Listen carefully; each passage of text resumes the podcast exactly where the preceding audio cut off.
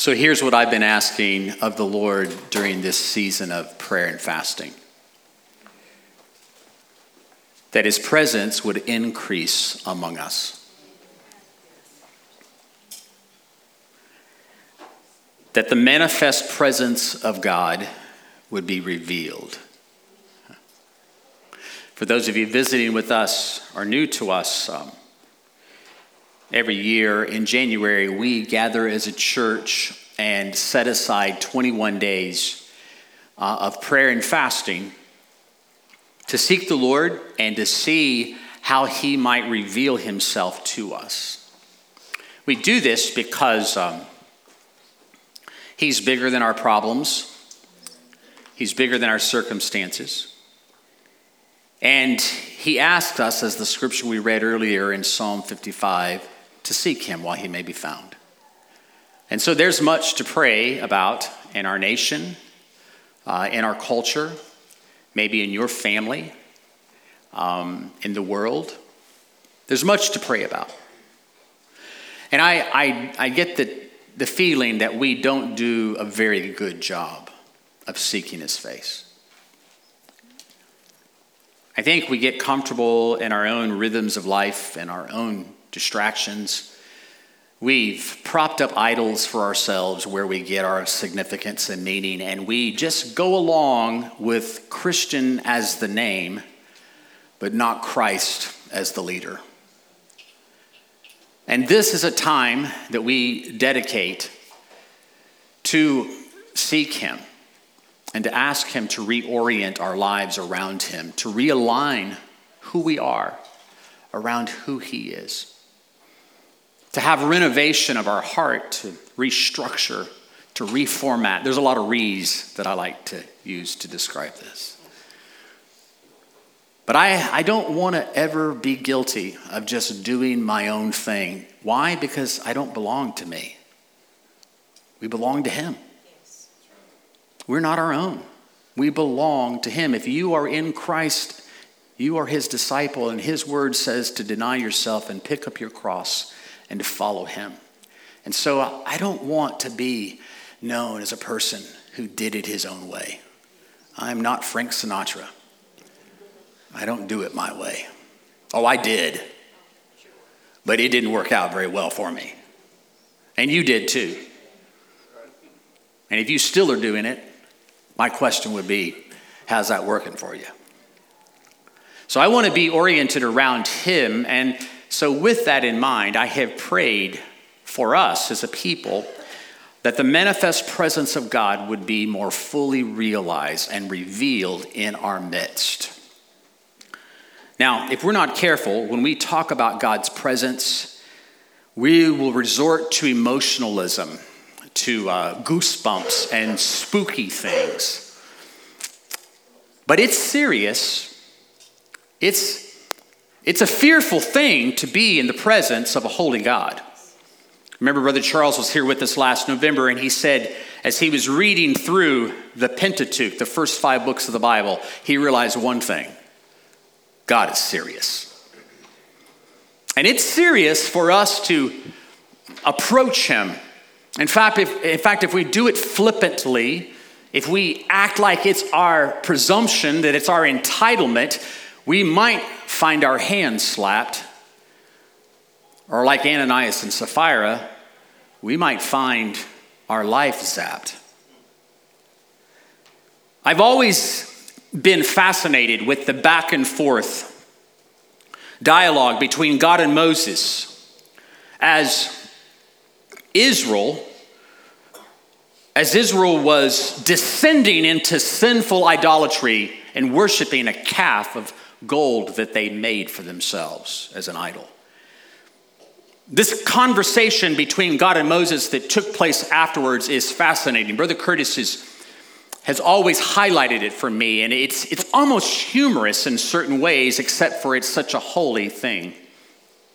It's one of the lowest moments, this idolatry on the part of Israel, of God's covenant people. They've been delivered out of Pharaoh's bondage. They've been led out of Egypt. They've seen miraculous provision as they have now come to the mountain of the Lord, to Mount Sinai, and there they camp. And Moses goes on their behalf up the mountain to meet with God. And at the top of the mountain, there Moses and God commune. They talk with each other. God makes covenant with Moses as the representative of Israel. But the people who just a few days earlier had made this claim all that the Lord has spoken, we will do. Such braggadocious behavior on their part, all that he commands. Yes, uh, they probably had a stained glass voice as they said it. All the Lord has commanded, we will do. There is a hollowness to what they said. because now, just 40 days later, 40 days, Moses has been on the mountain for 40 days and now they've corrupted themselves completely. They've spiraled out of control. They've made for themselves a golden calf. Aaron was involved, Moses' right hand man. And they are now having an orgy and worshiping this golden calf as their God. 40 days. It's a dark day among God's chosen people. And if that were the only time that this sort of thing happened, it might be somewhat palpable or palatable. But as we know, this was an ongoing cycle among God's people. This happened over and over and over. And oh, not the golden calf, but idol worship nonetheless, and turning away from God nonetheless, and forgetting what He said nonetheless. And even though claiming all that the Lord has said we will do, forgetting it as if we had never said it, and then doing our own thing.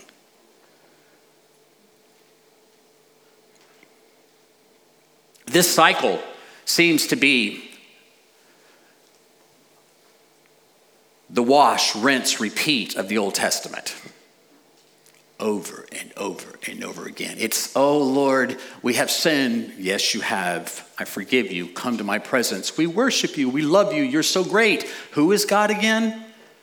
And now we've sinned and we've turned to our own ways, and now we are idol worshiping, and He is over there and He disciplines us because He loves us. And then He's he calls us back and we repent, and oh Lord, how we have sinned, and He restores us over and over again. The alarming thing for us is that this tendency does not exclusively reside with the house of Israel. It is the tendency of every single one of us. It's a vicious cycle. And it seems that this time, God is still wanting to lead these rebellious people of idol worshippers into the promised land. And he tells Moses that he will allow Moses to lead them, but this time he himself, his presence, will not go with them. He'll send an angel, but he won't go. And in the exchange that occurs between Moses and God, which is, like I said, almost humorous if it wasn't such a serious, holy thing, you see the back and forth between God, the Creator, Jehovah, and his servant Moses. Exodus chapter 33 and verse 12. If you'd like to turn, you can in your device, your Bible, Exodus 33 12. I'm reading this time out of the NIV.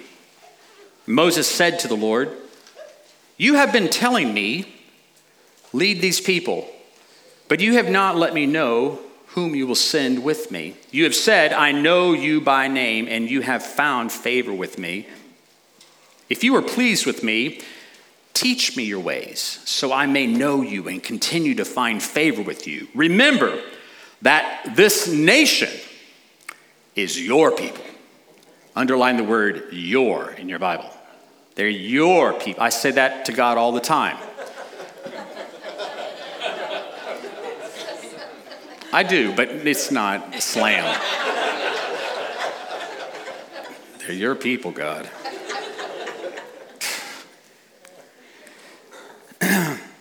Verse 14, and the Lord replied, My presence will go with you.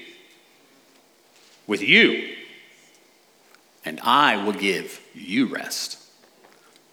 Not your people, not the nation, not those children that are rebellious. You, I'll go with you and I'll give you rest. This is God saying back to Moses. Sorry, look what Moses says, verse 15. And then Moses said to him, If, um, if your presence does not go with us,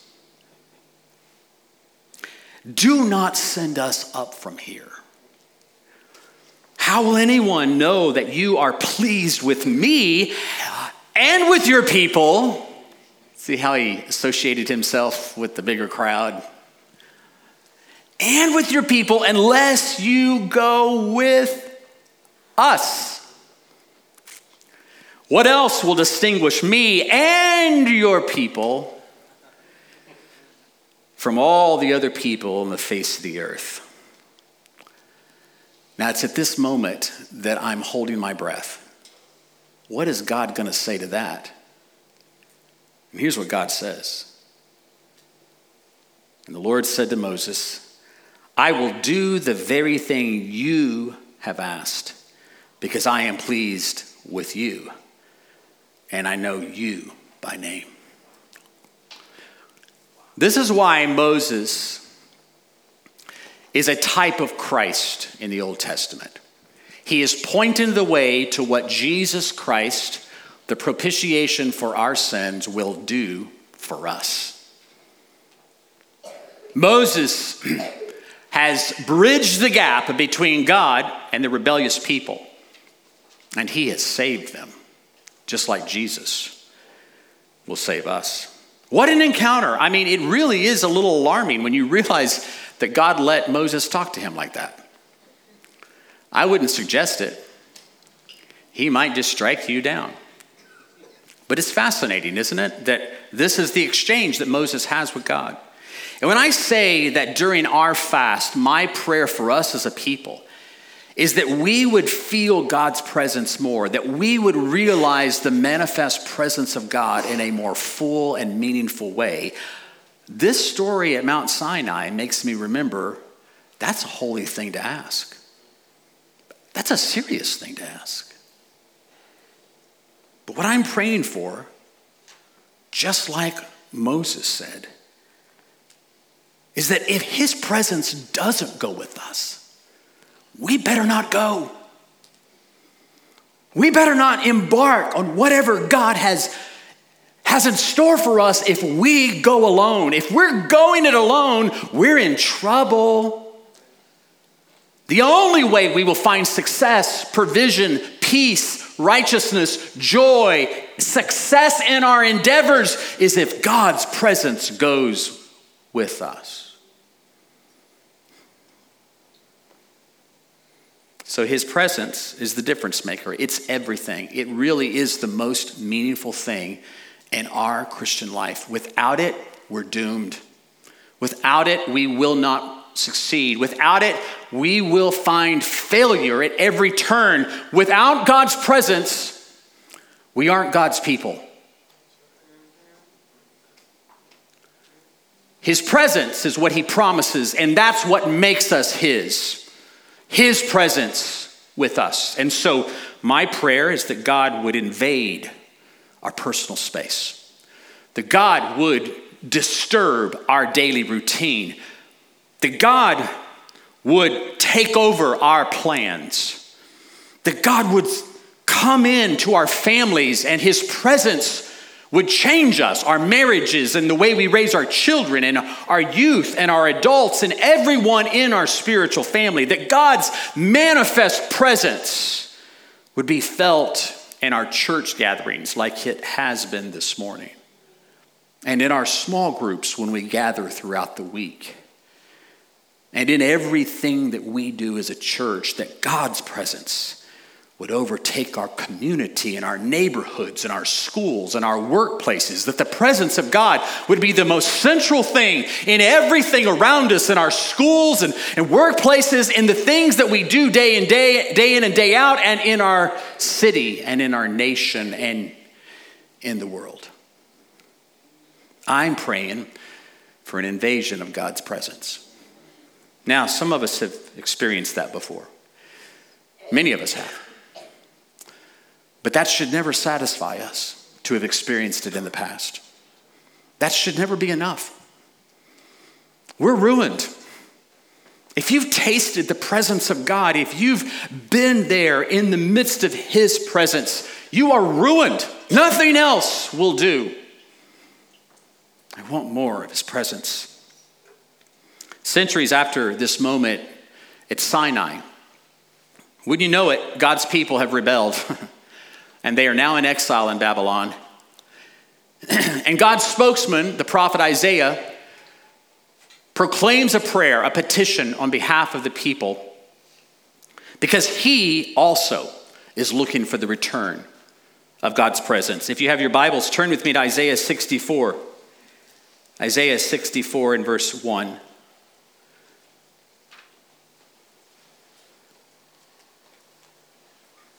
Isaiah 64 1. Oh, that you would rend the heavens and come down, that the mountains might quake at your presence, as when fire kindles brushwood, and the fire causes water to boil, to make your name known to your adversaries, and that the nations might tremble at your presence.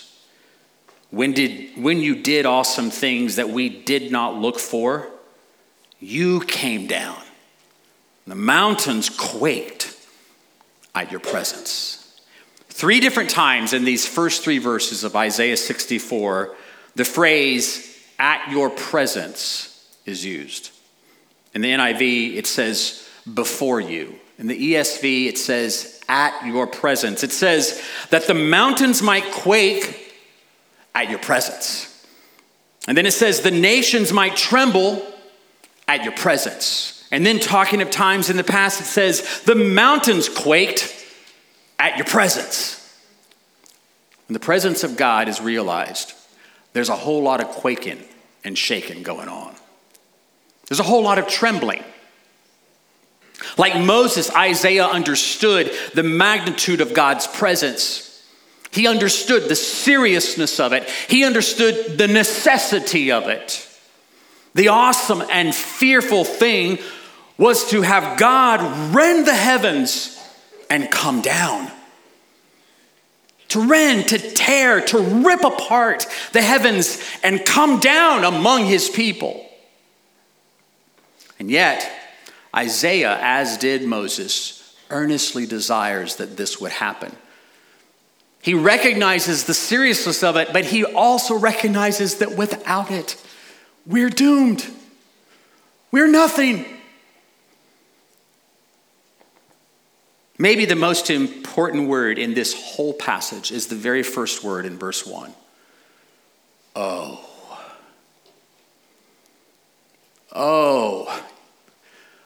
Oh, that you would rend the heavens and come down.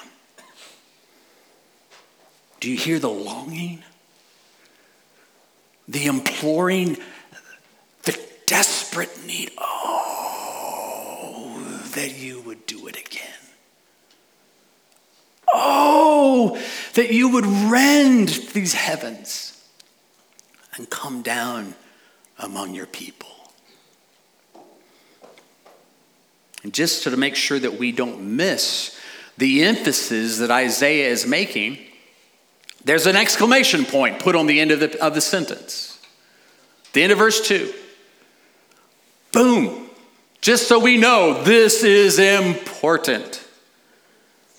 Isaiah earnestly longed for God's presence, for God to come down and to shake things up. Isaiah wanted God to do something that was unmistakably God. I sometimes feel like Christians have a tendency to manufacture the presence of God. And it seems so futile to me.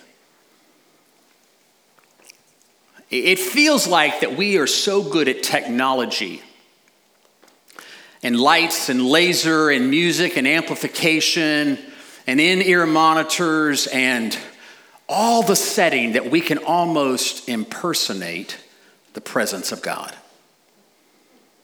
And it's easy for me to sit here because we don't do smoke. We do have lights.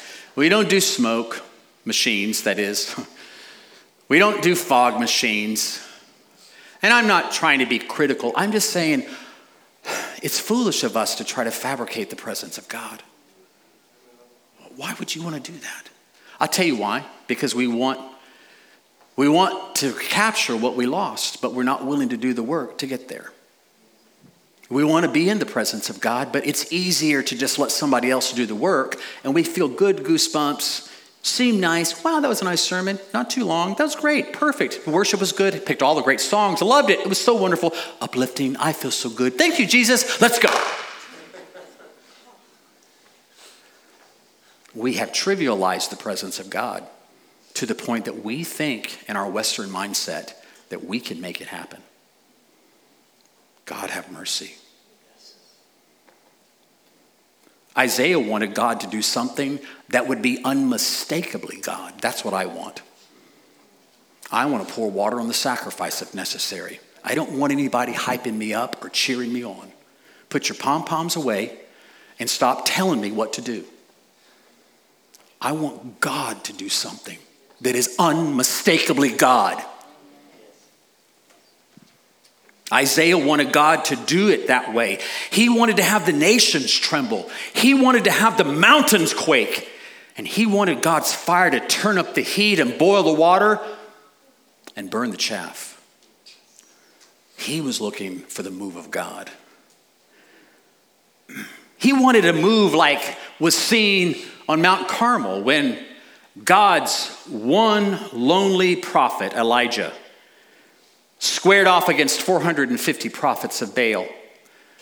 And they had a contest that is also humorous to listen to, as Elijah sat over and mocked all the prophets of Baal who were cutting themselves and, and, and doing all sorts of contortions around the sacrifice, asking Baal to send fire down, and he mocked them. And then finally, he built an altar with 12 stones, and he slaughtered the heifer and laid it on top. And he asked for barrels of water, they're in a drought, by the way, to go down and get barrels of water and pour it on the sacrifice. And they built a moat around the sacrifice, and it filled up the moat. It was so much water. And then he stood up and prayed a simple, holy prayer and fire from heaven came shooting down and it burned up that sacrifice and it burned up the altar and it licked up all the water. That was an unmistakable God thing.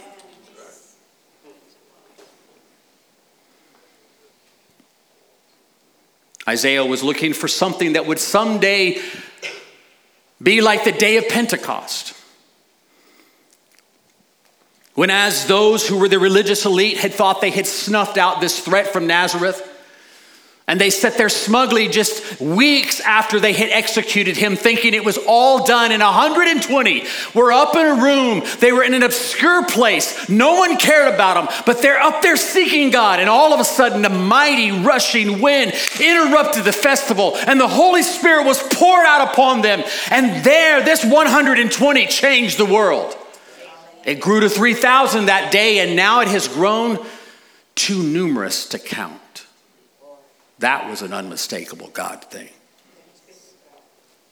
But these moments of God's presence are not just isolated to biblical times, they have continued throughout our history, too numerous to even count or to declare today.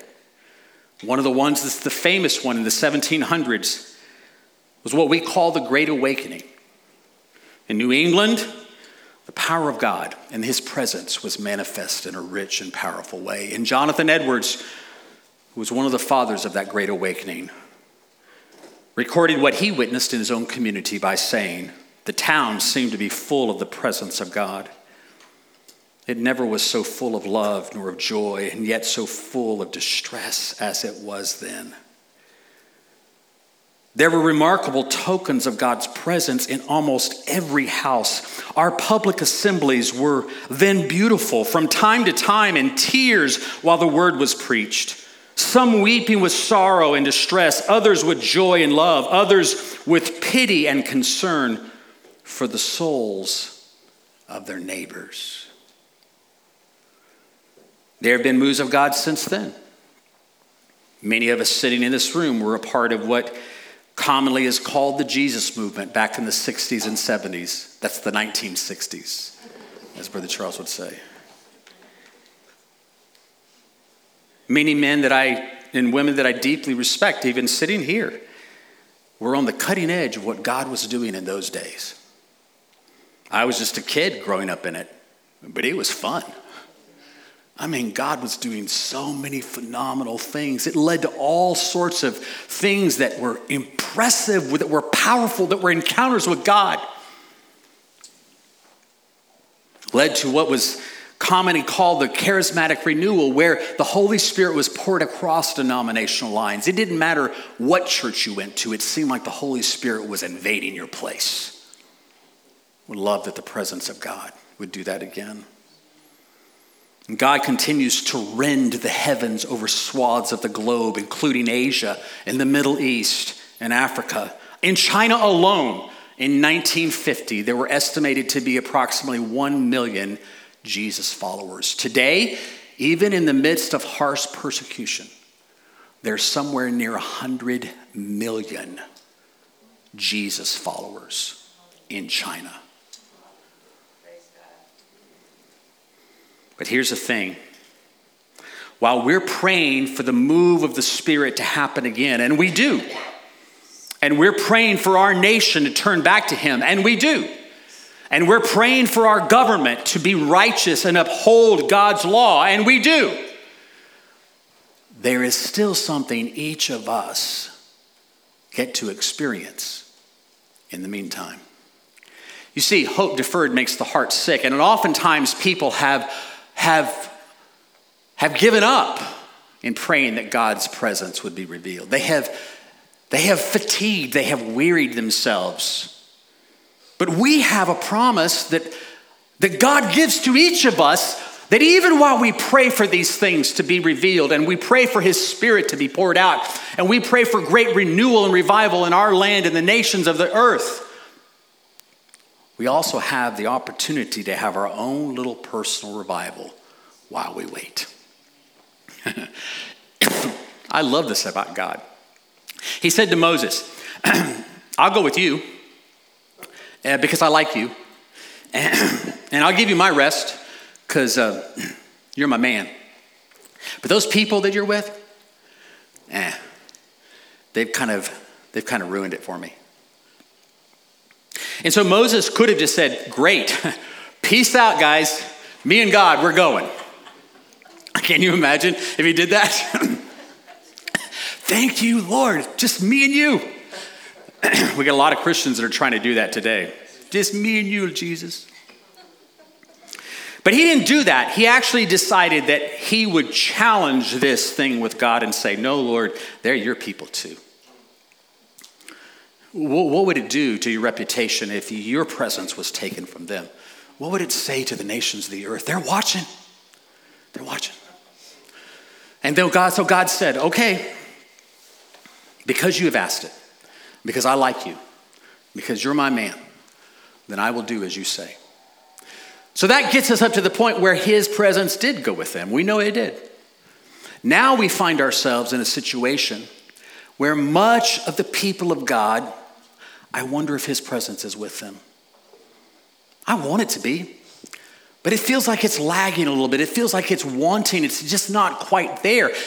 And I feel like that we're in the reverse order of where Moses is. Because while we sit here and earnestly say, Lord, let your presence be with your people, he gives us the next step and says, and I'll be with you too. Let me show you what I mean. Look at Isaiah 4, excuse me, 64, verse 4, just now the next verse.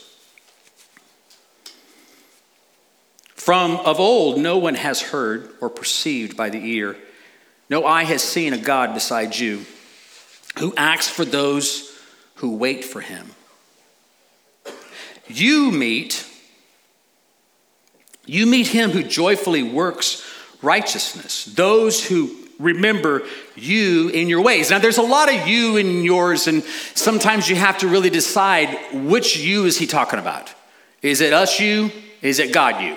Okay, so let's just go back. From of old, no one has heard or perceived by the ear, no eye has seen a God besides God, who acts for those, that's us, who wait for him, God. But now it switches, it swaps, uh, swaps, swaps, swaps. Right? We get it out in a minute. Verse 5 You, God, meet with him, me, who joyfully works righteousness. Those who remember you, God, in your ways. So he's, he's moved the object in verse 4 and when he gets to verse 5. And now we're talking about God acting for those who wait for him. So while God is withholding his presence while the people of Israel are in Babylonian exile because he is disciplining them, he's getting them ready, he's preparing, his plan is still going to be there. But while he's doing that, he still promises his presence for those who wait for him. Isn't that good of God? Isn't it good that God gives us, even individually, what we desire corporately, maybe before the corporate thing happens? He meets anyone, scripture says, who joyfully works righteousness. Now, you know my definition of righteousness means right relationship with God. And I know it means so much more than that, but I think we get hung up on doing the right thing. And so, what I'm saying to you is that righteousness means that we're rightly related to Him. So, translated this way, He meets anyone who joyfully pursues a right relationship with Him. When you're doing that, He promises His presence. You don't have to wait for a larger move of God you can increasingly experience His manifest presence in your life right now, today. It's a promise, even before He pours out His Spirit on the nation or causes great conviction to come upon our land, or repentance in our leaders. Even before all that happens, you get a revival, and you get a revival, and you get a revival, just like Oprah. We all get a revival. There's not as much excitement with you guys as there is at Oprah's audience. I'm just saying. she starts giving out cards and they go crazy. I just told you that you get a revival and you don't have to wait for anybody. That's good news. It's as Pastor Ray Ortlund says the simple, ordinary path of obedience is where we meet him. That's where God can be found. Not with a guru on a mountaintop, but right where you are. If you're willing, you don't need to run from your life, it's where God wants to meet you. You don't need to wait for ideal conditions. You just need to use the life you do have to remember God and His ways. His ever increasing presence is available right now for every single one of us for all those who remember him in his way, and for those who joyfully work for righteousness, for a right relationship with him. I am joyfully working towards that. I want you more in my life. I want you to increase. I want to decrease. I want to keep my eyes on you. I don't want anything to get in my way of me fellowshipping you day in and day out, of sitting at your feet, of enjoying your presence. I want to be with you. I want to work for that kind of relationship. I get excited because I've been fasting. I may fall over here in just a minute. I am getting a little lightheaded, just saying. So, uh, maybe I take a drink of water. While we earnestly pray for God's presence to be revealed on a broader scale, and we need to. I want to. I am. I want it to change nations. I want it to make mountains quake. I want there to be trembling. I want every, every tongue to confess, every knee to bow. I want all those things, and I'm praying for his revelation and his realization. But even before that happens, I've been given the invitation to experience his manifest presence, presence right now. And not just right now, but right next now and right next, next now, and tomorrow, and next week, and the rest of my life. every day, in every way. So let me close with this. What are you praying for in the fast? There's a lot of things that are practical that we need to be praying for. There are loved ones that I'm praying for too. There's breakthrough that I'm praying for in our midst, financially, with health, in relationships. I'm also praying that the Lord would give us more of those in our community that need to follow Jesus. I'm praying that the Lord would send workers, laborers into the harvest, for they're white unto harvest. They are they're ripe. But we need people that are willing to go and be uncomfortable and love them and speak word of faith to them and, and just love intentionally. But most importantly, I'm praying that the presence of God would be manifest in our midst, in your life, wherever you are, wherever you work. How aware are you of God's presence? Do you lack awareness? Is it long into the day or the week or the month before you think, oh, yeah, the presence of God's important to me? How often does it come to your mind? How often do you find yourself mulling over, Lord, I want to be in your presence? In your presence, there's fullness of joy. Life life forevermore. I want to be in the presence. How long does it take you in a day before you think about Him and His presence? Do you lack awareness? Are you playing with idols when God is calling you to Himself? Have you been over there crafting your own little golden calf? This is where I get all my energies, all my fun. I get to play. It's what I pay attention to the most. You know, we, we think about all these things in our lives. You can talk sometimes with people about the craziest things. I can tell you scores, stats about my sports teams, and who really cares? I heard that, amen. but if that's more important to me than the presence of God, that's an idol, and He's not where He needs to be in my life.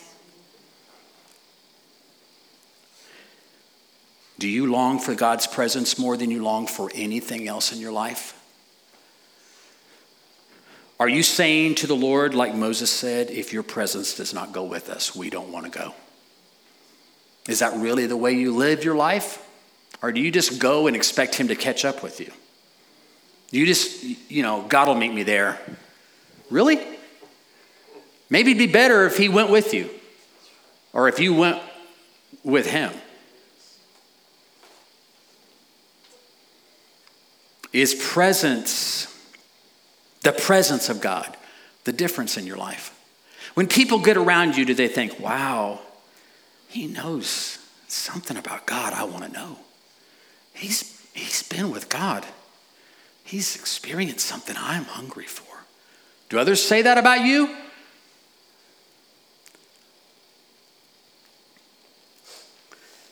Could it be said of you that you remember him and his way that He's acting for you because you wait on Him. Can that be said of you? That you are joyfully working a right relationship with Him. I'm working that way. That's the most important thing. I pray for our church that the manifest presence of God will increase, will increase among us. Amen.